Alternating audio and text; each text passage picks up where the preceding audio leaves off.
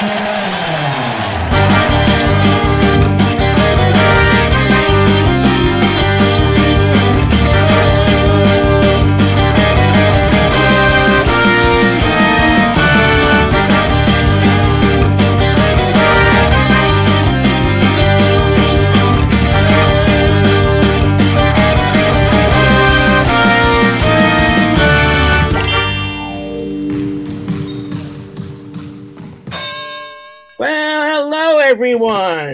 Good to see everyone out there. Hello. Welcome to On the Marc Sports Talk. You found us, and uh, your host is Mark with a C. That's me. Hi, everybody. And Hello. that's how I spell it. When I say Mark with a C, that's how we spell it. M A R C. And welcome to our very, very special 200th show. What do you hear about that, guys? What do you think about that? Yay. Guys and ladies. Of course. And of course, we started this on Thursday, May 7th, 2020, uh, during COVID, unfortunately. But we have not missed a week. And here we are, 200 consecutive weeks in. I think it's just a special feat. It's a special day. We have balloons. We're so happy. We're so happy you're joining us today. Uh, Milton wants to say something before we go to our candle lighting and we go on to our show. Milton, Yep, a quick thing. I personally, and I'm sure everyone feels the same, want to thank you, Mark, for bringing us to Zoom. It came on with COVID and you were a big help to all of us. I know all of us feel the same. And I wanted to also thank everybody else on the Zoom that we wouldn't have a show without all of you. You know, Mark, thank you, but even we needed everybody that attended most of these weeks or all of these weeks. Thanks again for making it possible. That's all I wanted to say. And let's hope we all stay healthy, well, and have many more of them. okay. All Thank, right. thank you, Milton. Nice, nice Amen. to said. And again, the show is you guys. I just organize it for you guys, and but I can't do it alone. We need you people. Thank you. So, since it's a special day, and usually on special days, we like we have cake and we have a candle, and we light the candle, then we blow out the candle. Not a birthday, but it's really like a special day. So, if you do have a candle, if you do have some cake, why don't you light it right now? Like I'll do mine. You guys light yours. Don't burn your house down. You could show us your candles and all that stuff. I only have cake, Mark. Whatever you We got pretzels. just let them eat cake. Yeah. Guys, I got a little toast here. I just want to say thank you again to everyone who made 200 shows. Uh, did it go quick? I don't know. Four years No. of our lives just went by. Yeah. In May, it'll be four years. It's amazing. Wow. But again, thank Yeah. you very much. Enjoy the cake, blow out the candle, and let's play Oh. ball or have a nice show. Thank you, guys. Thank you, Mark. All right. Thank you. Mark. All right. Thanks, Mark. And and this show probably will be on, um, as I said, YouTube. So watch what you say. and if you have any people in the background, another room, make sure they don't yell in or they come in. No, no, no. Uh, we'll all behave ourselves. All right. Don't Shouldn't there about be it. two candles? What was that? Shouldn't there be two candles for 200? Oh, why didn't you mention that? Yeah. Mike. Good thinking, Mike. Yeah, all right. You could blow out yours too. All right, why don't why don't we go on to that a special? Oh, first of all, we have someone special who can't stay for the show. My wife, Michelle Gold, is with us for a little bit, and she wanted to come on and also say something to us. Yeah. So can you hear me? Yes. Yes. Okay. Yes. Um, I just wanted to say hi to all of you guys that uh, Mark spends every Thursday afternoon with, despite anything else that I would want him to do. So, and, and as it's been already said, you know, this show was born out of COVID when we were all unable to be together physically, and we were all isolated. And um, you know, this, this brought all of you together for that time, and it has now grown to something that includes people who are across the country, and I think that's amazing. So I just wanted to say Mazal Tov to Mark and his continued commitment to making this project work. And also to you guys, as he said, because um, congratulations to you for showing up, because without you, there wouldn't be a show, just like he said. And so I thank you for uh, occupying Mark for Thursday afternoons. Glad to do it. Glad to do it is right. Thank you, honey. Thank you, Michelle. Yes, and help. Okay, thank you, thank you. Nicely said, like you always. She always she talks better than me. You know that. Yeah. I'm from Brooklyn. She'd say better than I. And then- Yeah. We're all from Brooklyn. It wasn't an right, thanks, Yeah, Michelle. right. Not really. All right, so I gave you guys an assignment, and I, we have we have a lot of people on the screens right now, and I don't know if everyone is going to participate. It. I'm not going to call on you. Um, if you want to, you know, take the mic and and and mention if you're hosting a dinner, and you can invite anyone in the sports world, dead or alive. Who would you in, invite and why? And no more than three people. Now we have to keep it down to a to a uh, a minute or two minutes the most. As I've been told, we, if everyone speaks for three minutes, that's going to be an hour. We don't want that. And sometimes it may be repetitious. So think about the people you're going to pr- talk about, who you're inviting, and hopefully they'll come to your dinner. You know, just inviting them. Hope they don't just not show up.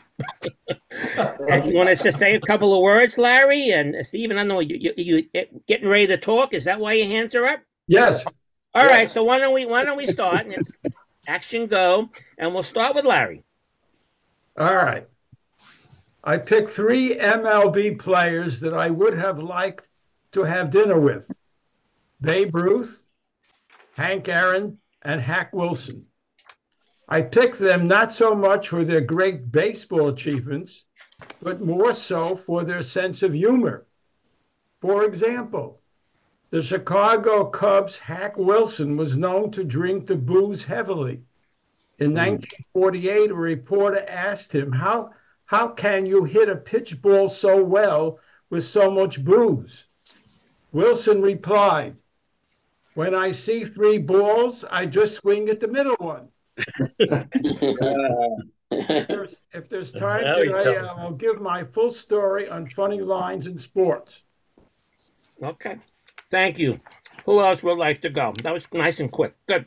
Uh, Stephen R. Okay, I had uh, Bill Bill Bradley because uh, I love his intellect and his uh, work ethic. Bobby Murcer because I'm a big, huge Yankee fan, and he was my favorite Yankee and had a great sense of humor. And Sandy Koufax, even though I didn't like any of the teams he played for, I wanted to find out about his Jewish experiences in major leagues and also at University of Cincinnati. That's it, Mark. I'm finished. Okay. Thank you. Uh, Fred. Walt Frazier, Red Holzman, Willis Reed for being the, the linchpins of the 69 70 Knicks that won the that, that won the world championship and, and, and unified this city during tumultuous times in the city and the and, and and our country and for playing basketball the right way. Here, here. Here, here. Thank you. Gerald. three MLB uh, guests I would have. Bill Mazeroski, we all know why. Absolutely great 1960 home run. Uh, First Lieutenant Theodore Samuel Williams for being a great, great player. Uh, he gave me a lot of thrills, although I didn't see most of his career. I was too young. And the third one was Jackie Robinson, not only for breaking the coal line, but for playing so well in MLB, notwithstanding that that was his weakest sport, number one. Number two, his last year at UCLA, he batted under 100 and did not play an organized ball for about three or four years because of the war effort. And he came back and, and uh, uh, made the Hall of Fame remarkably. Uh, and of course, he, he was a man on a mission. So he, he was he was one of my favorites. Okay, thank you. Milton. Yeah. Uh, the three people that I picked, what I would invite was Mickey Mantle, Joe Namath, and Muhammad Ali. All of them came at a time when the sport was needed. You know, Joe Namath came at the time, at the right time, with his charismatic, and uh, Mantle also, and Cassius Clay, who became Muhammad Ali. Um, I probably would have asked Muhammad Ali if he really thought he could have beaten George Foreman if Foreman had trained properly for that great fight where he knocked him out. But uh, those are the three people. They all were legends of their time, heroes, and um, it was great growing up with them. That's it. Okay, thank you. Joe, then Michael. Yeah. Yeah, I three people Branch Rickey because he was able to break the color line in baseball. And just to give you an example, um, baseball was integrated in 1947, a year before the Army, the armed forces were integrated, mm-hmm. and seven years before Brown versus Board of Education. It was one of the most momentous decisions ever, and Rickey did it, and I would love to have uh, been able to talk to him about it. Second would be Curt Flood, who, you know, gave up his career in order to um, in order to battle the reserve clause. He lost and he lost in court, but eventually it was overturned. And the last one, and I know that this is going to be uh, contentious with at least one other person on this show, is uh, Colin Kaepernick because very much the same.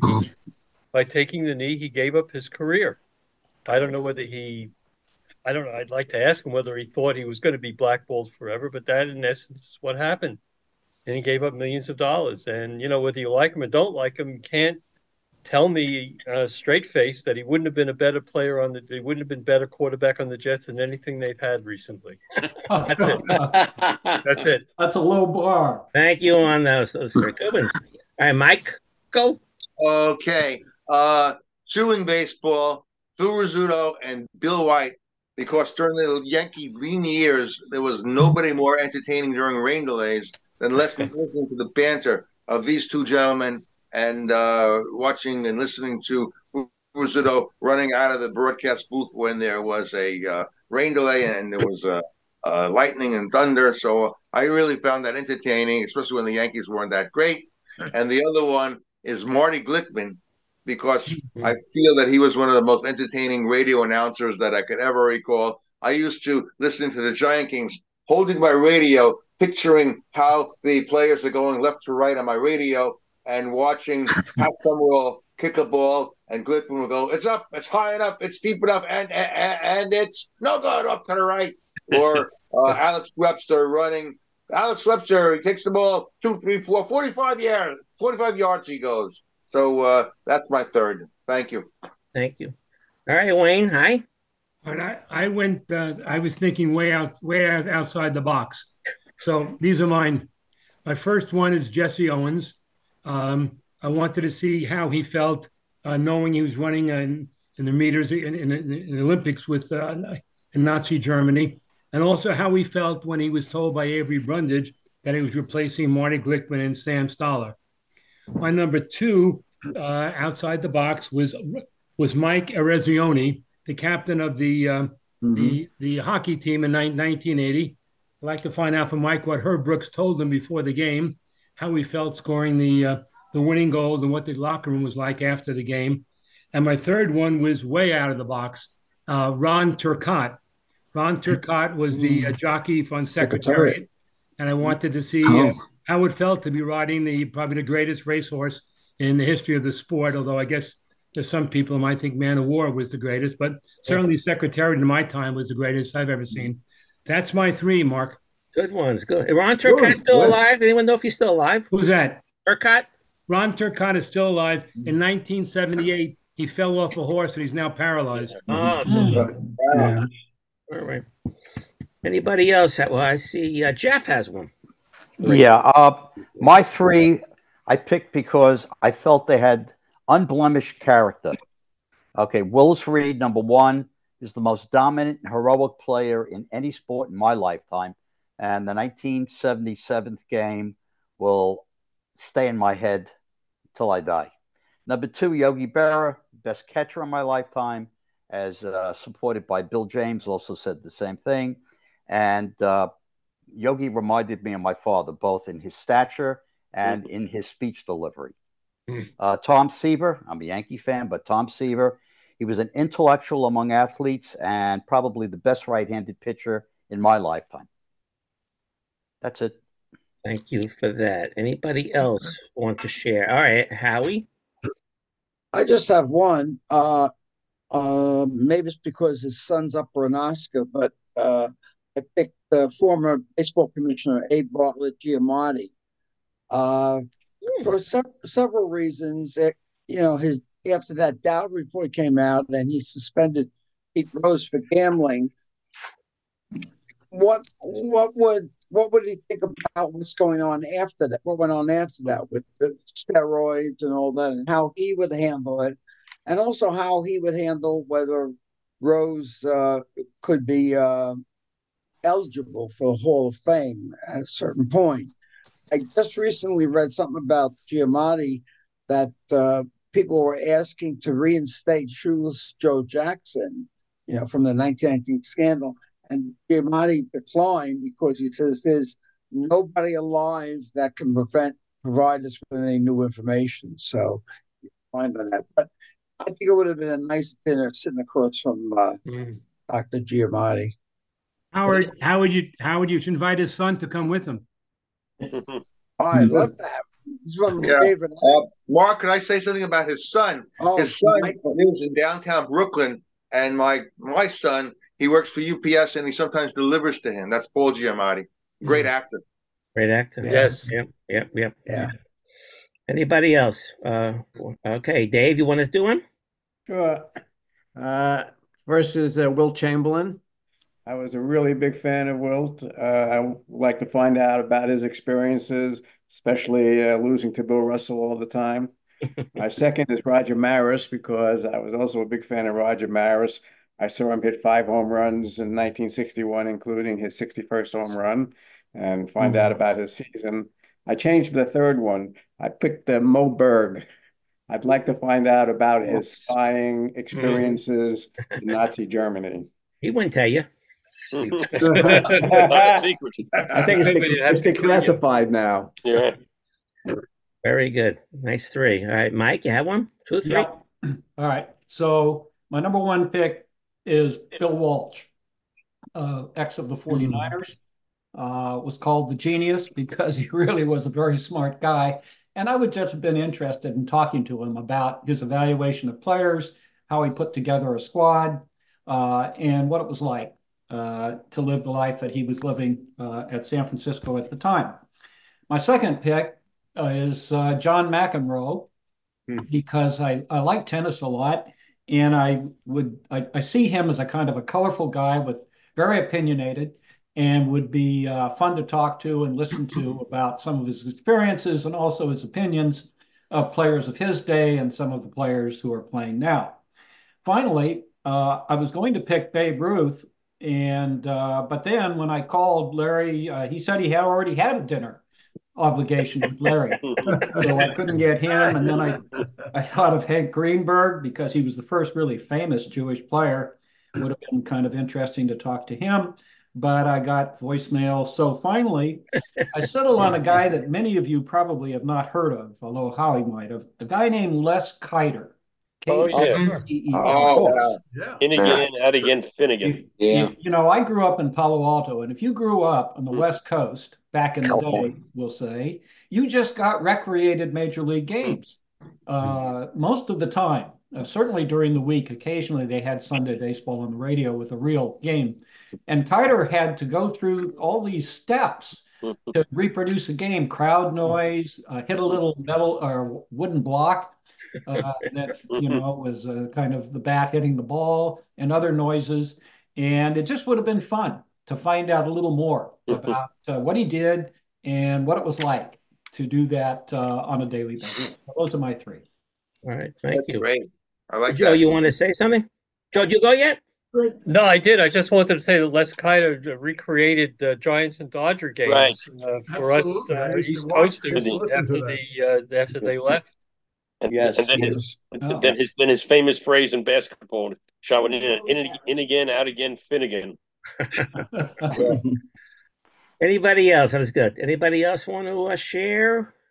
Uh, I have. I just say one I more thing about Les. Kiner, Mark? Go ahead. Uh, Les Kiner, when he was doing the giant recreations, he would say something like, you know, the ball gets hit, Mays on his horse, back, back, back, back, back, back, boom, up against the fence. And here comes the runner, here comes the ball, the ball, the runner. He beat the ball, he beat the ball. That was Les Kiner. He And we good. loved He it. was good. Yeah, yeah, yeah.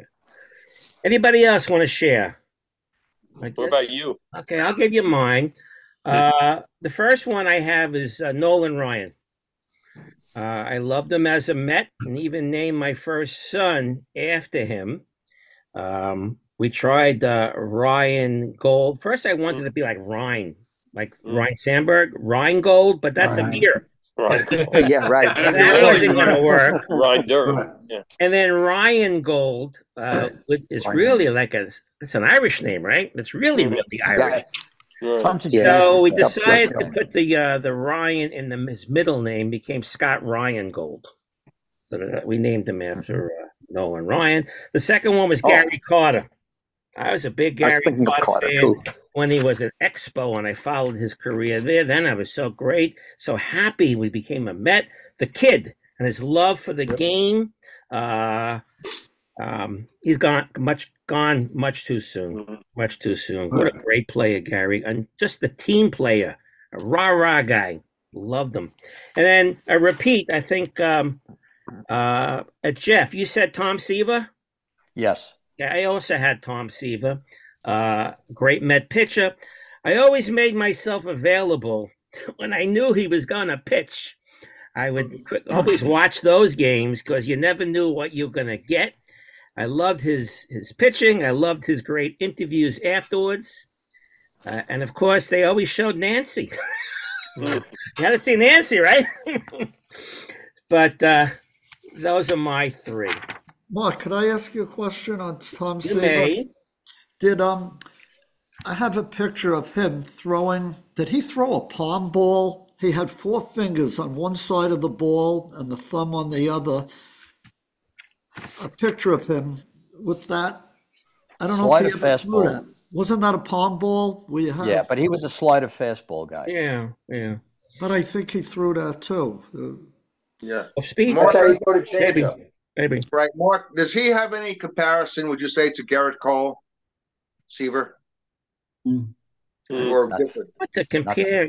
You know, different, different eras. You know, Yeah, hot- in, in, our, in your mind, if you're a Met fan, you could see him hmm. winding up and, and Right. letting that ball hmm. go, and you know they always talk about the knee hitting the Hitting the ground, and dirt, rubbing yeah. against the dirt. You could see him all the time. Another guy gone too soon. Gone too- Yeah. I, I could see Cole if he pitched in Seaver's era making a run at 300 wins. Oh, yeah. Maybe, maybe. All right. If, no, Wayne, you want to add something? ju- this is just this is just an observation. Um, the only repeat from everyone was Tom Seaver, which I thought was very No. interesting. No, no, Willis Reed was also repeat. Oh, Will's I- okay. I, had Yes. that. All right, you, Jeff had right, Willis you and, and Jeff, but I thought that was very interesting. Very Everyone good. giving Very three and, and only two repeats. I, I found that Very good. No. Very good. Thank, Deservedly thank you guys so, for uh, your so. participation, and uh, I thought it was fun. Little- Something a little different here on the mark. So why don't we uh, delve in? By the way, if you're wearing your shirts, why don't you just stand up a little bit? Show you show your shirt. If you don't have the new shirt, show the old shirt. And if you don't have either one, show us a shirt. There you go. Thanks for uh, advertising for this show. Did you, did you see the picture I sent this morning of my two Yeah, grandkids? Yes. I Yeah. thought, I Yeah. thought they'd come on. They, they they went to school with it on today. So we got some math. They probably Cute. asked, "What does that mean? What does that mean?" In the four year old has no clue. Grandpa. No clue. No clue. All right, and this the two year old. I don't know. So thank you for uh, for, for for your participation. So why don't we start with some of our regular features, and uh, let's see how far we get. And uh, Gerald, why don't we start with you? Because I know you like to go first. To, you're our leadoff batter. Yes. Personality of the week. Uh, you'll tell us who it is, and you're sponsored by Highways. Okay, give me one moment. You're not ready.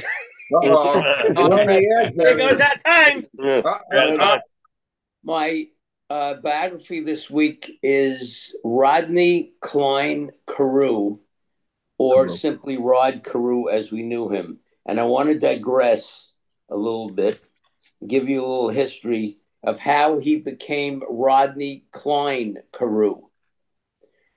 He was born on a train in Panama, and the attending physician was Rodney Cline.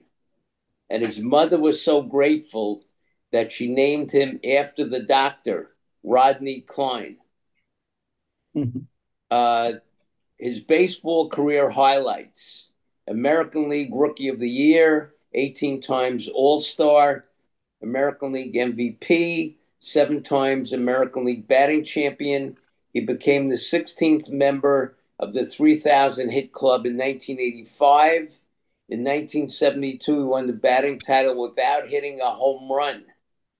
And germane to that, he averaged only six home runs per year in his entire career, and his OPS was 822, which was good, but not terrific. But uh, his lifetime batting average is 328.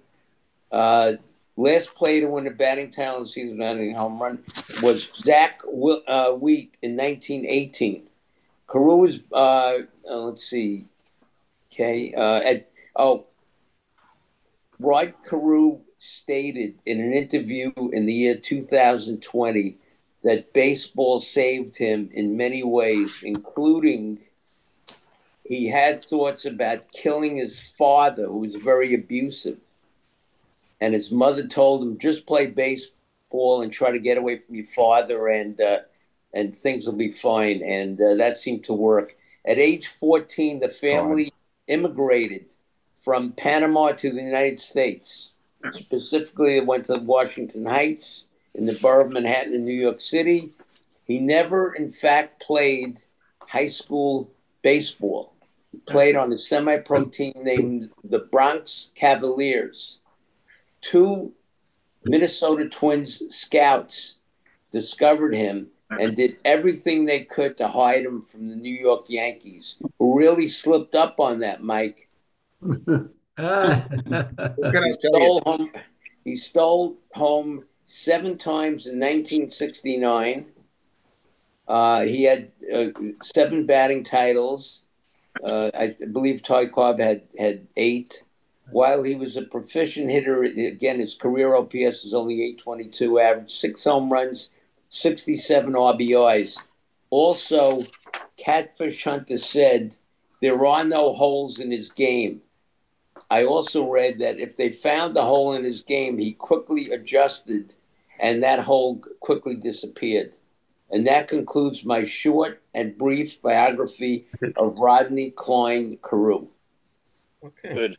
Anybody got some uh, comments, feedback? Mike, go. Yeah, I just want to ask if uh, the Klein nomenclature had anything to do with his religion, which was Judaism. That's one question. And number two, I would just like to mention if Robinson Cano's career did not go south, he probably would have had everything that uh, uh, Cano had, that that uh, Carew had, records wise. Those two things I want to say. But first, how did he become Jewish? He was not I don't Jewish. think he became Jewish. He never, he never converted. Mike, Mike, Mike, he, he, ne- he, as, as Mark just mentioned, he in fact is not Jewish. His wife, I believe his first wife was Jewish. Mm-hmm. He never converted. There's no evidence of him ever converting to Judaism. Yeah. The name Cline, again, came from Rodney Cline, the attending physician who delivered him as a baby on a, on a train in Panama. Yeah, Panama. Oh, interesting. Yeah. in a canal zone. In the canal. zone. Okay. But his three kids were bat mitzvah. Well, that's, And that's the mother's influence. That's the mother. Yeah. Yeah. Very good. Mm. Very good. I wonder how many inside the park home runs he had. You said he didn't hit many home runs. He didn't hit it over the fence, but I'm sure he hit some gappers and uh I'm going to try to look that up, Mark. I'll try Yeah. to okay. Okay. Okay. Anybody else want to comment on Rod Carew? I mean, he started as a twin and went to the Angels, right? He finished with the Angels, right? Yeah. I wonder, did he play more years with the Angels or more years with the Twins? I don't know. Something to look up. Okay. Let us move on. Thank you for that. Milton, do you have a All right. song for us this week? Because we're Nine- dying to guess songs, right? 1965 number one hit became the Ohio State's marching bands. Mm-hmm. Uh, Keep it quiet. Let's hear it. Hang on, Sloopy, Sloopy, hang on.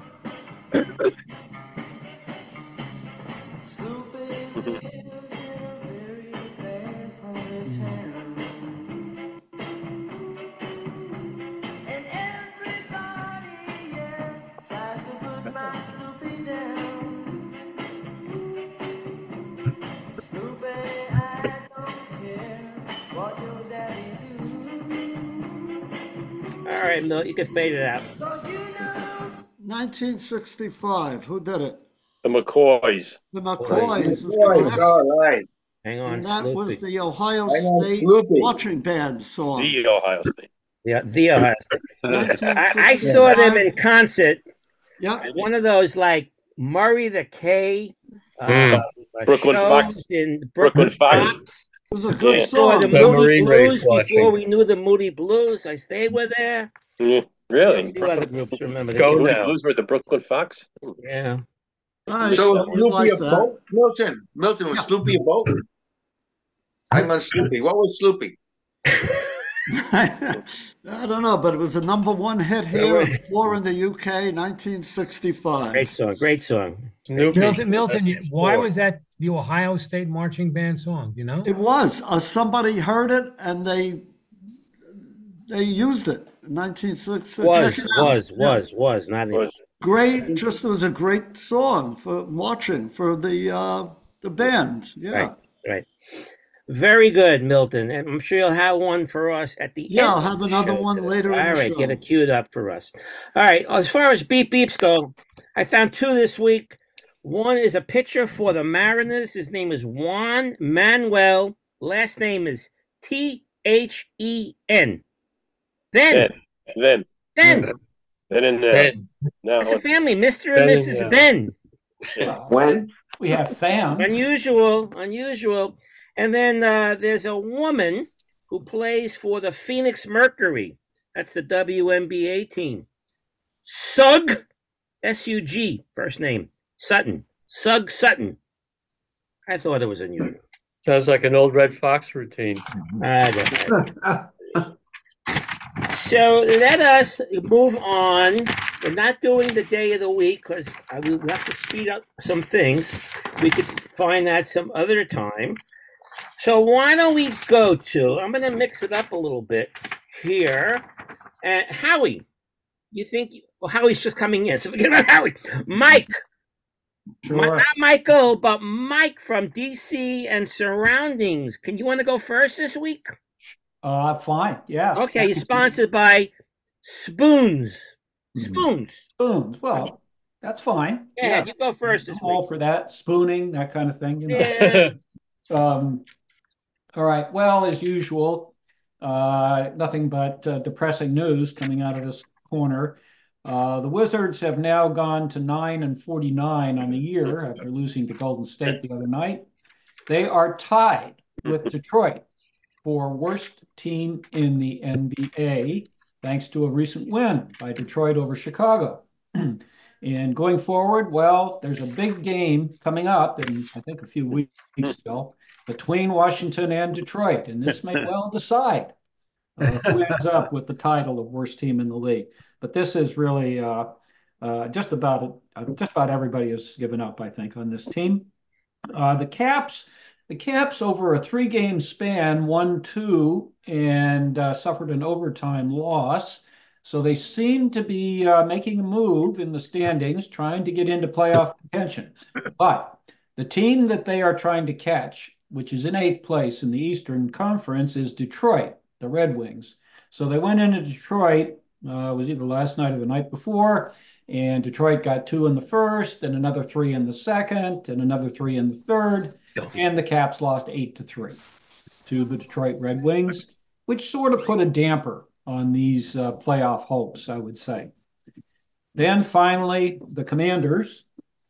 Please, can you take a minute to get him in the bathroom? Okay, I have to take a break. I'll be back. Go do. I'll go finish do. it off. We'll in come back to you later. So, uh, Larry, you have a story, right? For us? Yes. Uh, you're sponsored by Steam. Steam. S T E A M. Steam. I'm going to continue with funny lines in sports. Here are seven of them. First, in 1932, President Herbert Hoover's salary was $75,000 and Babe Ruth's $80,000. When faced with a cut to be more in line with Hoover's salary, Ruth reportedly said, hmm. quote, what the hell has Hoover got to do with this anyway? I had a better year than he did. Close quote. Second, in the early 1930s, Winston Churchill was taken to his first football game. It was played at Columbia University. Asked for his comments after the game, Churchill then replied, Actually, it is somewhat like rug- rugby, but why do you have to have all those committee meetings? Mm-hmm. Third, I, uh, this is the one I get. I did on Hack Wilson, so I'm going to skip it. Fourth, in the 1957 World Series, catcher Yogi Berra tried to distract Hank Aaron from concentrating at the plate. Yogi told Aaron, "quote You need to hold the bat so you can read the label." Close quote. After hitting a home run, Aaron rounded the bases, crossed the plate, and said to Yogi, I didn't come up here to read. Fifth, base, basketball great Wilt Chamberlain, who played between 1959 and 1973, made fun of the concept of perfection. He said, quote, they say that nobody is perfect. Then they tell you practice makes per- perfect. I mm-hmm. wish they'd make up their mind.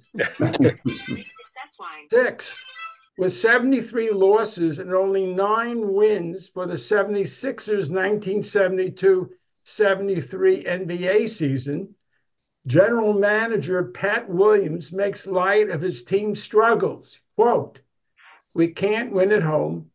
We can't win on the road. As general manager, I just can't figure out where else to play. yeah. Roy And Rubin. Finally, Right, ex LIU coach. in 1981, Dodger manager Tommy Lasorda entered in, into intense contract negotiations with Mexican born pitcher Fernando Valenzuela. When someone asked the Dodgers head honcho what Fernando and the mania that surround him might demand, Lasorda said he wants Texas back. They should have given it to him. That Yeah. completes my story. Thank you. Anybody want to comment on Larry's story? Okay, we got a little chuckle out of those yeah, things. Yeah, you. just just one thing quick. The, the coach of the 76ers team that he was alluding to was Roy Rubin, who was very successful coaching Long Island University when they made when they played they, they made the NIT a couple of times in the in the 1960s. And then he then he went to the pros and did not Yeah. have the success with that team. Correct, correct. Yeah. Okay. Um, Gerald. Just want to mention Rod Carew played 12 years for Minnesota and seven for California. Okay. Okay. There you go. Thank you. All right. Why don't we move on? Uh, Howie, I'm going to go to you now. Okay. Uh, on your West Coast uh, uh, sports, sports, and I have a sponsor for you, French fries. All right. French fries want to sponsor you. There you go. Well, uh, nothing's new out of the 49ers. Uh, they haven't announced uh, getting a def- new defensive coordinator. Uh, and there's been no nothing about why they're doing it. I mean, like watching the, the Super Bowl game or the other games, uh, they just would rush four guys, and I, I think they needed to do more defensive end and linebacker uh, play. So that's that's up in the air. Uh, Pablo Sandoval, the original panda. I I hear we're getting a pair of pandas at San Diego Zoo for uh, from Russia from China, but the panda is been is a non-master invitee. He's lost a lot of weight, and uh, if he makes the the club, I'll buy you all sodas. I, I doubt that'll happen. Uh, the other thing about the Giants is they're just waiting. You know, they would really, it really would be a nice fit to get another pitcher because one or two of their rookie pitchers are kind of injured. One was even sent back home. Uh, but uh, we'll see how it shakes out. Uh, Matt Chaplin, Chapman, or uh, the guy from San Diego, or Joe Montgomery, Blake Snell. So uh, there's nothing new on that, nothing definitive. And uh, with the Warriors, uh, the Warriors started winning. First of all, I think their competition lately has been pretty weak, but they've gotten what three games over 500, three or four games over 500, Right. and that was when they benched Klay Thompson to come off the bench and start uh, Kaczynski with, with Curry in the backcourt. And uh, uh, it, it's been working and bring Klay Thompson off the bench.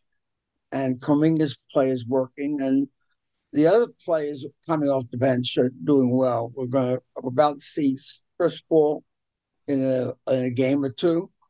And so it'll, it'll look really interesting seeing uh, uh, the second unit play with everybody healthy. They're right now in I think the ninth position. They're kind of tied with the with the Lakers. I think Ron right. I think they're half a game Yeah, half a game behind. Yeah, so it's very close, but uh, uh, who knows? It's exciting this time of year. That's all I got. Thank you, Howie. Oh, we got some comments there. Uh, Mike? Yeah, they lost uh, Wiggins, right? Wiggins is home again on a family matter. This is like shades of last year. Uh, and they're not saying what it is. Uh, last year, I think it came out that his father, father was ill, but this year they're not saying anything. But yeah, I don't know how long it'll last. But he missed a Same quarter of the season last year. He missed about 21.2 games last year. Yeah. Yeah. That's a quarter.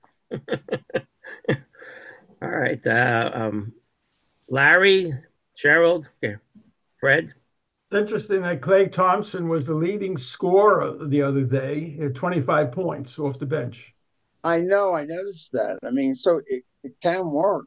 Uh, uh, I I saw him the other night where the first half he he, he was he missed a three pointer. So uh, this may work out very well. And he only played 27 minutes to get those 25 points. Yeah, exactly. Uh, they're not in playoff competition. They're not in uh, the They're top in the eight, pla- nine, ten. Seven, eight, nine, ten is the play in. Right. So Uh, they're they're in there. They're they're about tenth. They're about About last. 10th, Yeah. Yeah, they're, they're 30 and 27, about a half game ahead of the Lakers, but they're only three games behind Phoenix. It's jumbled up in there like in the East. Yeah. Okay, Gerald. Howie, I was always fascinated with Sandoval. I always thought he was a good ball player, of course, very overweight. And I never saw a third baseman as overweight as he was playing in a game. Usually, overweight uh, players play first base, let's say, but third base, I bunt on him all day. Well, you know what? He was like. Uh, it's funny you bring that up because I, I was at one game and we were watching him play third base and he made a great play. He's he was like an elephant. You know how an elephant is very you know uh, can move very easily on their feet even though they're elephants. Yeah. That's what was Sandoval. He could really uh, he could feel. He's a long shot to make the Uh, team, right? He's a long shot. To Yeah, I mean he hasn't played in Yeah. three, three years or Yeah. something like that. Yeah. Yeah. He's getting a workout this spring. That's what. Mike. Yeah, The quick comment. analogy You know, Sandoval was very agile. No, no, Mike, Mike, Mike. You're Michael. was John Belushi, Michael. you know? Michael. Mike, Michael. Mike, you're you're Michael He's Mike. Mike. Okay. Uh, back to the Warriors. The very game that uh, Larry was referring to, Curry uh, went 0 for 7 in the first half, had zero points at the half. He did score in the second half. He got he got, but his shooting percentage is way way down. And I think what's happened with him is that with Chris Paul out, they they counted on him as the point guard for an inordinate number of minutes per game. I mean, this is a guy who's 35 years old who's playing 35 minutes a game. And I think he just showed wear and tear. I think he's a tired player. And if I were coaching that team, I would rest him a great deal more than they have been. Mike, Michael. Yeah. I hope. Uh, okay. No, I was just going to say that I compared Sandoval to John Belushi. Same body type, but agile as can be. You know, that's uh, you can do cartwheels, both of them. Fred. Yeah. Uh, Howie, when you mentioned about defensive coordinator, there's an item in today's New York Post that the 49ers are very interested in a guy, Dave Merritt, who is defensive backs coach of the Chiefs and was an assistant with the Giants several years ago. Oh, because the only the only name I heard was the uh, former coach of the Chargers. Is that Staley? Yeah. Oh yeah, but yes, Staley. He was he was an assistant defensive coordinator, I think, with the Rams when they won the Super Bowl. Yeah. And also, I'm looking forward tonight watching Golden State play the Knicks. There was, there was a yeah. long, big article in, in the New York Post about Kuminga because he's originally from Long Island here, and he, how he's really fit into the team. He was yeah. averaging 15 yeah. points. Yeah, that's so the looking... big success that Kuminga stepped yeah. up and they played Kuminga, Green, and the Wiggins up front. Yeah. I, I, hope I hope Brunson's going to play tonight because he sat out Tuesday night. I didn't haven't heard Wiggins. Can't win without him. Okay, thank you, Howie, on that. Uh, let's see, Ron, you you want to talk a little bit about hockey and your your Rangers because you're oh, Mr. Ranger, Ranger on, on this stuff. Right. Come on, I, am I'm, I'm sure Fred is. Uh, no, I'm I'm more basketball than hockey, Ron, these days.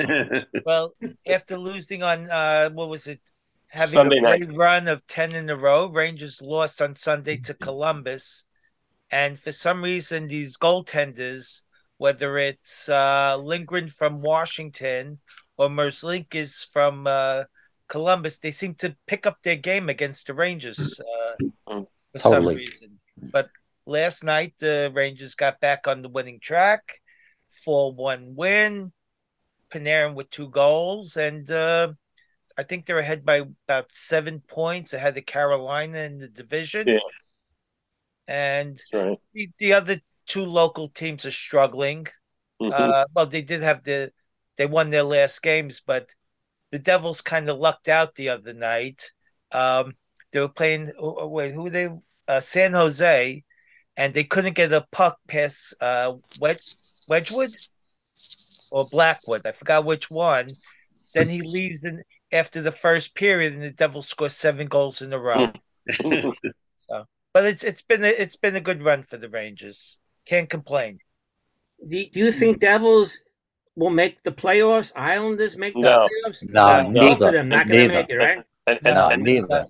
I don't think so. And, and, next week is the trading deadline. Week from Friday, March eighth. So they're going to unload, maybe. Mm.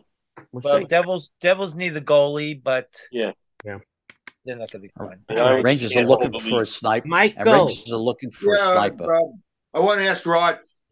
Isn't it unusual the psychology of this uh, Rempe's fighting? Uh, the the outdoor game, he's uh, fighting with Matt, Matt Martin, and it almost seemed like each game they had to set up a fight to begin the game. And uh, the last fight he was in, he got the crap beaten out of him, and then he stopped fighting. Uh, I found I never followed the Rangers where something this unusual has happened. What do you think? Well, when you see somebody like six foot seven, six foot eight, he in all those fights, he was challenged before the game even started. Right, it was prearranged.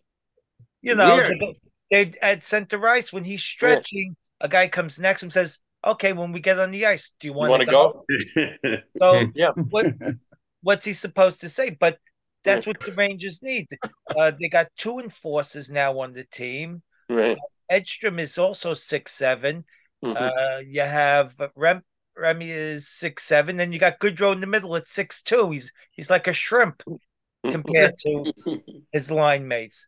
but the Rangers need that toughness. What's going to be interesting is Saturday night when they play Toronto with Reaves on, Oh, the- yeah. on Toronto. What's going to Yeah. happen there? That's must watch. Okay. All right. Thank you for your first report in six months. Thank you. Why don't we go to Fred and Wayne? Uh, pro basketball and college Yeah. basketball back All to right. back. Go ahead. All right. Pro basketball. The Knicks tonight are playing Golden State. They're in fourth place, but they're only hmm. a game and a half out of the seventh spot, which would be a play in. Hmm. As we all know, they've been hit by all these injuries. Brunson didn't play the other night. They and they got slammed by a good New Orleans team. They're, I don't know who's playing tonight, but unless they get some guys back, that they are really in some serious danger of not being in the top six. I mean, I Agree. everything is jammed up. If you look at if you look at the standings, um, Orlando is only a game and a half. They're, they're Orlando is actually lead, my excuse me, Miami is leading their division, but is actually number seven in the in the conference, a game and a half behind the Knicks. So they need they need to start stacking up some wins. You know, it's you know, there's not a given that they're going to finish fourth. And you, you know what? I was thinking about this the other day. Somebody says, "Well, you want to finish fourth, get the home court advantage, and so you don't have to play the Celtics in the first round." But it, but are you better off finishing if if you don't finish fourth? Are you better off finishing sixth? And then if you win the first round you match from three, you won't you still won't play the Celtics. But they just need to get to improve and start getting some wins. On, you know, you ask the, you ask them what's happening with Randolph and Agdabani. This is and they have the standard. They got to hit some markers, whether it's you know running, playing two on two, and there's no definitive reports about when these guys are coming back, if they're going to come back this year. You know, sometimes it's like baseball. You always see guys, you know, in spring training, they're day to day, and he wind up missing three months. So I don't think there's any guarantee they're coming back. As far as the other team in New York, the Nets, the Nets season is have a the next two games are make and break. They're four games out of tenth, and they which is Atlanta, and they play Atlanta at home Thursday and Saturday. If they don't win those two games, they can forget about any chance of the playoffs. re- You know, realistically. On the college front, I think St. John's may have played their way back into possibly an NCAA tournament bid. They're now 17 and 12, 9 and 9 in the conference. They had a great win Sunday against Creighton, where they just put it all together, offense and defense. And last night they had a very nice win, also a quad one win against Butler in Indianapolis, where they beat them by 23. They have two games remaining, which they should win. DePaul and Georgetown. Oh. That would put them at 19 and 12 going into the Big East tournament. Hmm. And if they can win a game in the Big East tournament, or maybe two games, we'd give them 21 and 12, and then they might have a shot, depending on other conference tournaments and who and at large bids. But they're they're back in the in in the they're back in the conversation. Put it that way. Okay, thank you. Uh, Joe has a comment. Yeah, I just wanted to say, Fred, that with uh, Brunson out, four fifths of the starting lineup is out for the Knicks. Right. I mean, and I if mean, you think guys- about it, if you think about it, DiVincenzo was not the starter at the beginning of the year. So yeah, I think I, as far as coming back, I think Anunoby could come back this year, but I have a feeling that uh, Randle may not be back. And and you have to remember too about Randle. Every time he's come back from an injury, he has not played well. I know. Mean, I mean, you you look back in the playoffs last year, he he tried to gut it out. I mean, you got to give the guy credit. He he doesn't believe in what's called load management. You know, he wants to be out there and playing. And, and you have to give the whole Knick team really credit. These guys don't sit out unless they're really injured. And the the one good part about this is they they've discovered that Precious Achiuwa is really more than a throw into that trade. That he that he's you know I mean he was really highly touted coming out of college where he played you know Memphis. He was highly you know uh, highly recruited, and he's turned out to be a good player. But yes. you know, the injuries just wearing him down. I I mean, Golden State is a tough you know it could be a tough game tonight, even with, with Brunson in you know if he plays. Is Brunson? Do you, you know about Brunson? Is he going to play or I, not? I haven't heard. I don't know. I haven't Roger, either. Have you heard anything? Yeah, it's just I guess he has that neck injury, right? So Yeah, he, he woke he's up. He woke, he woke up Tuesday morning with, with spasms in his neck, Yeah. and he went throughout the day, tried to get some treatment, but he just couldn't. He couldn't go on on Tuesday night. So I really Yeah, haven't, Fred, I haven't who- heard anything more. Fred, who are the Knicks free agents? The Knicks free. That's a good question. I think Hartenstein is.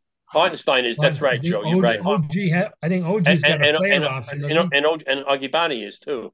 he? He's a, he's got a player option, which will Yeah, I have a I have an idea. I mean, I don't know if this is true or not. That before they traded for him, they may have had some talk with his agent about you know maybe you know trying trying to work something out to, to re-sign him.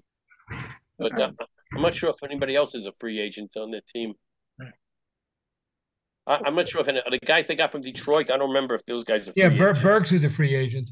Yeah, He's been a bit. He's been a disappointment, friend. Hasn't he he? has. He, Yes. he has. You know, he.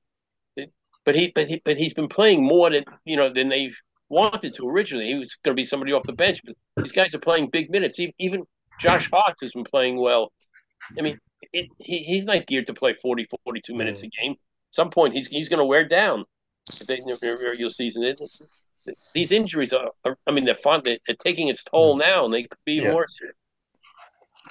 All right, I think my five minutes are up. I think so too.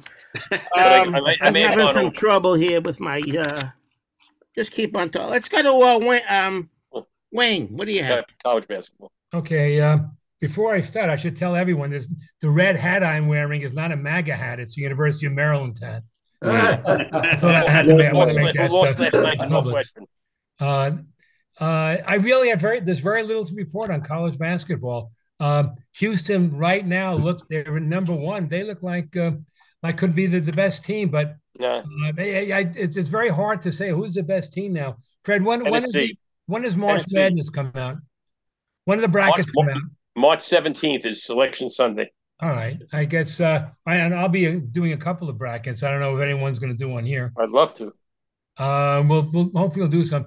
I'm going to uh, I'm going to give the rest of my time to Larry, uh, who I know wants to talk about Caitlin Clark. So Can, can I just say one thing? Can I just say Yeah. one thing, Wayne? yeah, sure, Congress. Uh, Wayne, can I just Yeah. say one thing? sure. I'll tell you who I'm very impressed by. Houston in the game, but I'm also impressed by University of Tennessee.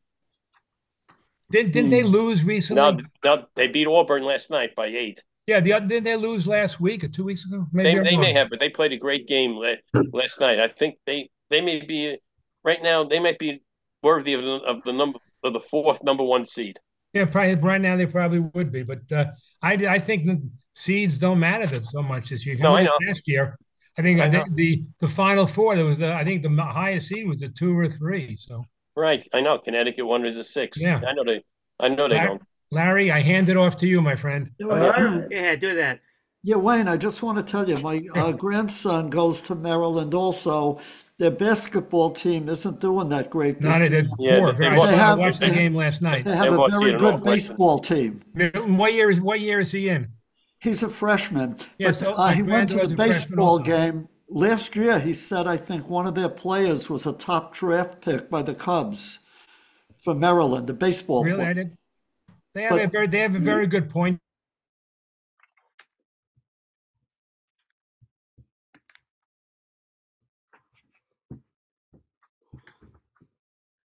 To you, my friend. Caitlin Clark is now the all-time women's basketball college scoring champ. She just beat Lynette Woodard, who played for the Association for Interleague, it, uh, inter, Intercollegiate Athletics for Women, which is a precursor to the NCAA. She played in 1978 to 81, and there was, no, but there was no three-point shooting at that time because it, it only three-point shooting only started for the women's basketball in 1987. Well, the, the last uh, play, uh, Caitlin is now 18 point, needs 18 points to pass Pistol Pete. Uh, the last game of the season is on Sunday uh, at noon on FS1, so you could see whether she she'll be able to do that. If she does that, uh, I still think that uh, that Pistol Pete is far greater than her. He he did it in three three years. He wasn't allowed to play as a as a freshman. No and three point. No three point shooting at the time. That's right. Nevertheless, uh, Caitlin Clark is, is seems to be a, uh, a rock star, so to speak, right now. Uh, and if you watch the game, you're going to see two uh, State Farm insurance commercials with her. Larry, Larry, do you know, does she make more money staying in college another year or, or turning She pro? made, she made seven hundred fifty thousand dollars this year. She has endorsements with State Farm, as I mentioned. She has endorse, endorsements with uh, Bose headphones. Uh, she has uh, endorsements with uh, uh, the uh, the tax tax uh, co- uh, company. I forget her, I forget which one. Uh, Topps uh, cards. Uh, she she has accumulated more than two million dollars since she was able to to do these endorsements. Fred, you might know, what, what is the average salary in the double NBA? Yeah, well, I just want to say one thing. I know, I'm sure she can make more money because there was an article in the paper the other day about Bri- Breanna Stewart re-signing with the Liberty, and she said they saw she signed a one-year contract for two hundred and five thousand, which was less than the maximum amount y- y- you could, you know, uh, you could get. I don't know if they have a rookie salary cap, but but even if they don't, if two if two hundred and forty thousand, let's say, is the ma- is the maximum, I'm sure Clark is making much more money in the with the NIL. Seventy-two thousand dollars is the starting salary for the WNBA. What is it, Larry? Seventy-two thousand. as a, in a rookie. All right, listen, I wanna say that's for a first year player, right, Larry? First year player, Yeah, seventy-two. that's right. I want to Larry? interrupt everybody a second Can here. you say something about her origins? How did she get started in basketball? She's from Des Moines, Iowa, Michael. She's a local kid from Des Moines. And, and and women's basketball is very popular in Iowa. Listen, guys, there's a there's a good chance I may go off the air because it says my battery is low, and I think I don't know where I'm plugged into. I can't find the. Uh, I'm looking all over for the uh, the wire. So it says battery low, which means they give you like five ten minutes. Better If, call I, if, if that's terrible. Call Michelle, Mark. Huh? Call Michelle. I can't find the wire anywhere. But if I if. I go off, just keep on talking like usual. And Right. uh, I know Joe has a story, Michael has a story, Roger has a story. Go on to that, and uh, maybe I'll get back. I don't know when it's. They don't tell you like they don't count down. So uh, Wayne, Wayne, I had read Maybe that Michelle has a plug. Maybe she Wayne, is the Gotta call one. tech support. Wayne, I had read Wayne, I had read that Caitlin Oh. Clark makes more money than 122 NBA players. Wayne, hmm. Very interesting. I didn't know that. Well, but if you compare her salary to that of NBA players, Of course. far, far Yeah. lower. Of so course. no Not reason even why she can't get these NIL uh, type monies once she's in the pros, right? Yeah. I mean, her Right. salary, her her overall compensation will rise if she Right. gets into the pros, not fall. I also want to make the point that, ironically, in its last gasps, uh, the Pac-12 is particularly strong in women's basketball. You'll see if you look Very. at the AP top Yes. 25, six of the top 18 are from the Pac-12. Yeah, yeah. U, USC especially, I think, has this great player. I think there, the last name number is six. Watkins. Yeah. Yeah, like Juju- that. Juju up there. Watkins. Juju Watkins, yeah. Yeah. She's liable to pass Caitlin Clark if she stays. You know, I, I was reading an article in, in USA Today's Sports Weekly that saying that there's more intrigue this year at the women's tournament because because they're talking about South Carolina, which is which could be in the midst of a dynasty. You got Caitlin Clark. You got you know Connecticut is always there, and it's it's going to be a lot of Ohio State. Ohio State, and, and and like Mike said, USC was mentioned, you know, in the Pac-12, and it's it, there's a lot of, uh, you know, really great, and of course LSU with what's her name, Angel Reese, and the other, you know, it's a lot of, uh, in, a lot of interest this year.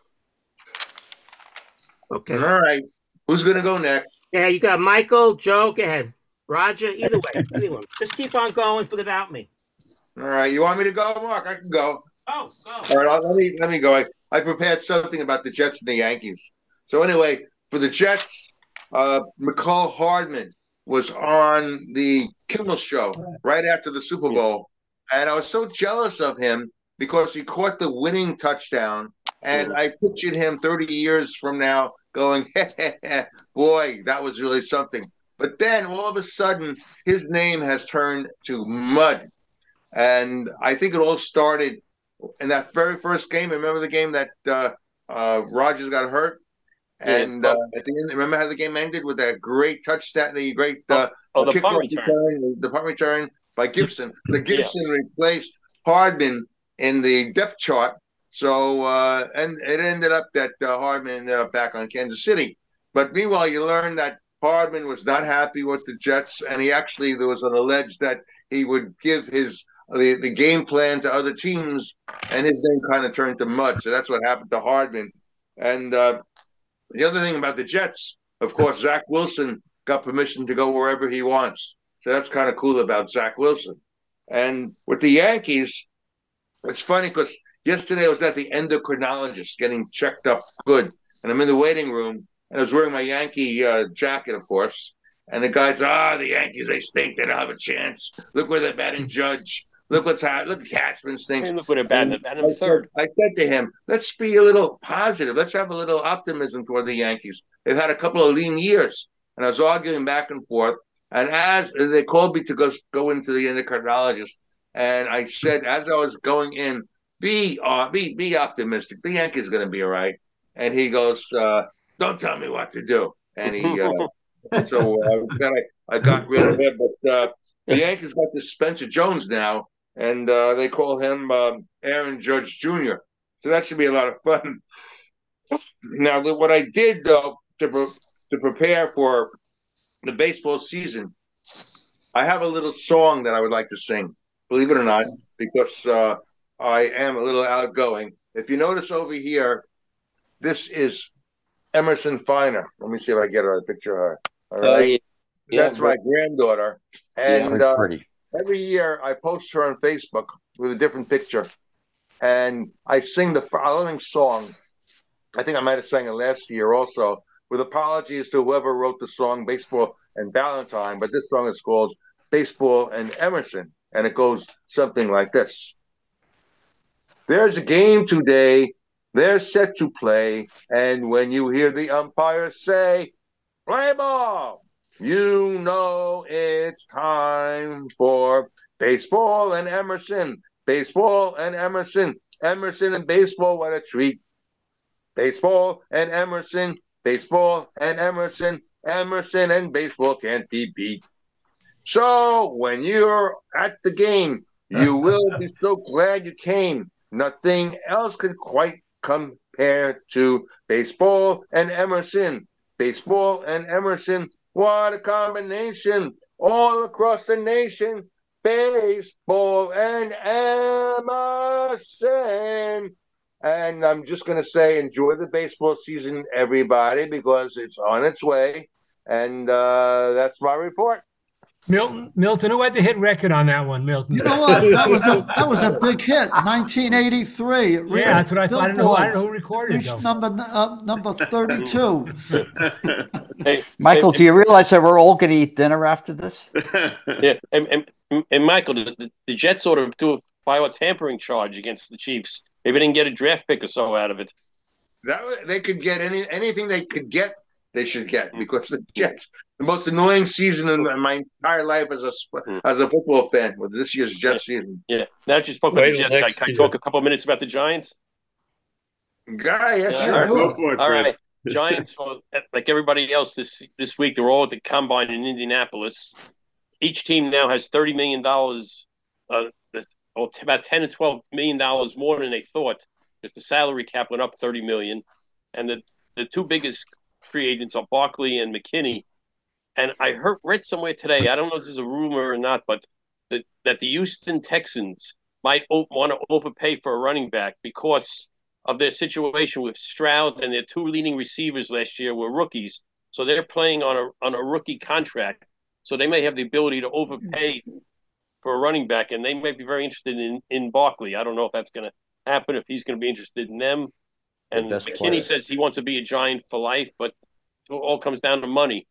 And of course, the Giants I, I think the Giants are committed to Daniel Jones next year. He's got thirty-five million dollar. This last year of guaranteed money is uh, against the cap. They, I don't think they should draft the quarterback with the with, with the number six pick. I think they got too many other holes. There's a couple good wide receivers. They got they need to fix the offensive line. Right.